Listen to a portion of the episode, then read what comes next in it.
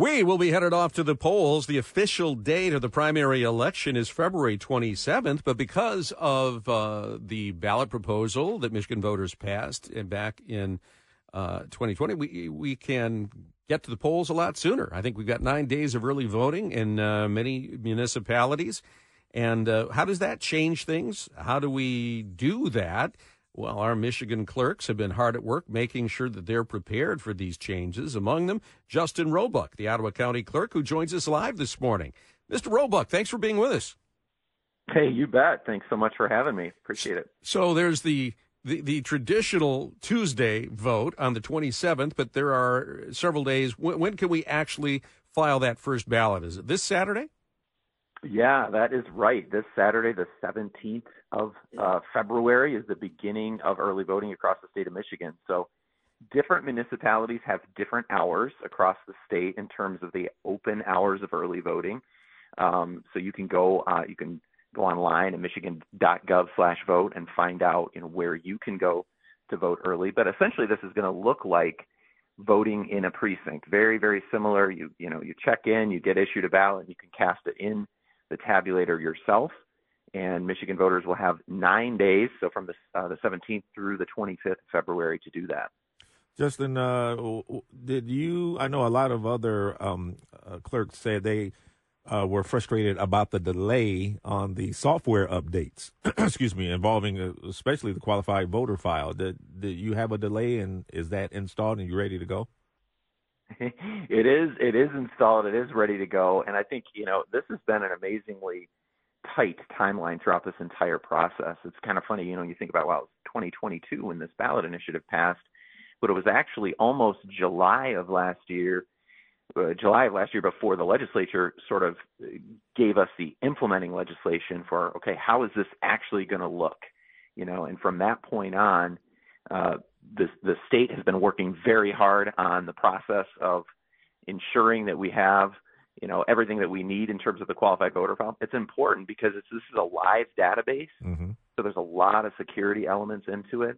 But we need it to be live because we want to make sure that it's only one vote, one person, right? So, you know, if someone comes in and votes early, we want to make sure that they don't go again during another day of early voting or you know try to cast a ballot on election day. So there's a lot of security uh, procedures involved in this, and you know we're confident that this is going to go well uh, on on Saturday for sure. But it was a very tight timeline. yeah, Justin, I was going to ask you about keeping things transparent, secure, safe as we go to the polls. However, we do it. How can you tell people out there it's safe?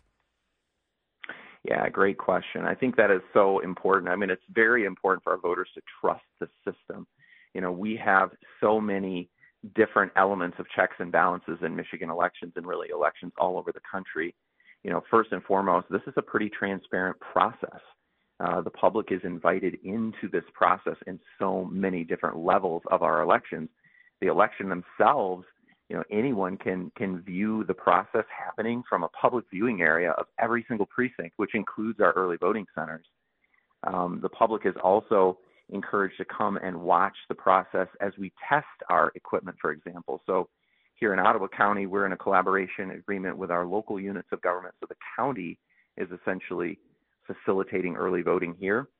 And we held a public test last week, Monday, where we invited members of the public to observe the whole process, really walk through that with them. And we had several people there, which was encouraging. So I think transparency is a big deal. It's also important to note that elections are bipartisan. So every single election that we have, there are members of both major political parties at the table doing the work, mm-hmm. and that's really critical for um, you know the, the the transparency and the trust in the operation as well. So I think those are a couple of key components of that. So, in, in the minds of, of, us lay people, you know, we look at election day. We know that we put our ballot into that little thingy that sucks it up and puts it into the locked bucket, and then you guys transmit that back for the count. But it's all done in a day under lock and key with, with in that precinct. If you got nine days of voting, that's nine days yeah. that you've got to secure those paper ballots from skullduggery and uh, you know malfeasance of some kind. How do you do that? Yeah, great question, and I think that's you know that's an important element of this, right? We have to get this security piece right and the process is pretty locked down, you know, in terms of the requirements on the, the storage of the materials that are secured. Um, you know, every single day. You're absolutely right. In, in an election, you know, all of that stuff is boxed up, sealed up, and returned to the local clerk, uh, the city or township on election night. This is a little bit different, but we have many security measures in place. So, for example, the following morning, as as the materials are locked in a stored, uh, they're sealed and they're locked in storage rooms that are limited access only to the, you know, uh, few election officials surrounding uh, the process. And then at the at the beginning of the day, in in the public, in in precinct, uh, with a bipartisan team, we are verifying the seals that were placed on the ballots the night before. And so before we ever begin that process on election day, we're we're verifying a bunch of steps. Uh, you know, what happened the previous day? Where where was the tabulator total yesterday before we closed down, and where is it this morning? And so there are a lot of verification steps, and we've just completed uh, several days of training for our early voting uh, team here in Ottawa County. And I think, you know, I am more encouraged even than I was a few months ago in terms of the number of steps that we have in place to mm-hmm. ensure the integrity of this process. And Justin, I, I know that uh, you, you have people come in and watch you guys and see what you guys are doing. You're talking about all of the security measures that you have.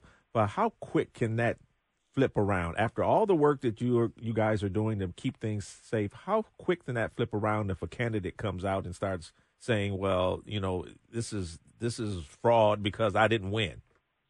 Yeah. Yeah, I think that's so important because I think, you know, we all as citizens in our democracy have a responsibility to look at facts, to look at data. I mean, my my job, right, in elections as a clerk is a very data-driven job and we like to look at data and facts and see okay where was if, if there is a problem where was that problem it can be documented right mm-hmm. um, and unfortunately there there is a there is a pull a natural pull probably in human nature to say well i lost this something something must be wrong. And it is so important. It's a responsibility we have as citizens to look at the facts and look at the reality before we start making accusations. And it's so important because you know, election, I do this every day, but I often tell our team, like, there's a lot of normal human beings out there with lives and, you know, kids and families and work, and we're busy, right? You know, I don't expect everyone to know the ins and outs of election law. Mm-mm.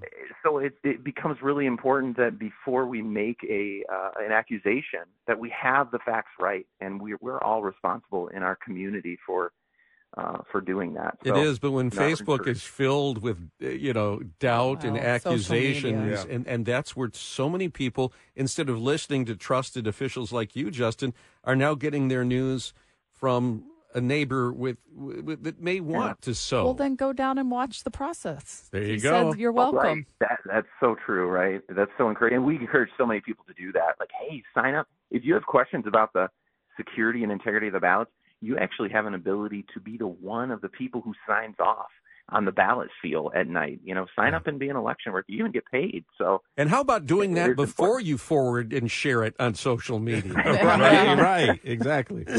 oh, we can only hope that. Yeah, the cooler heads will prevail. We do so appreciate. We know it's been an arduous process, and and and you corrected me. It wasn't 2020 ballot proposal; it was 22 uh, for the uh-huh. hard work that's gone into this on behalf of all the clerks. Uh, we would just want to say thank you. Uh, we appreciate that, and thank you guys. Um, yeah, thanks for having me on, and uh, definitely encourage everyone to get out and try this process. All right. Good luck Saturday. Good luck on the 27th.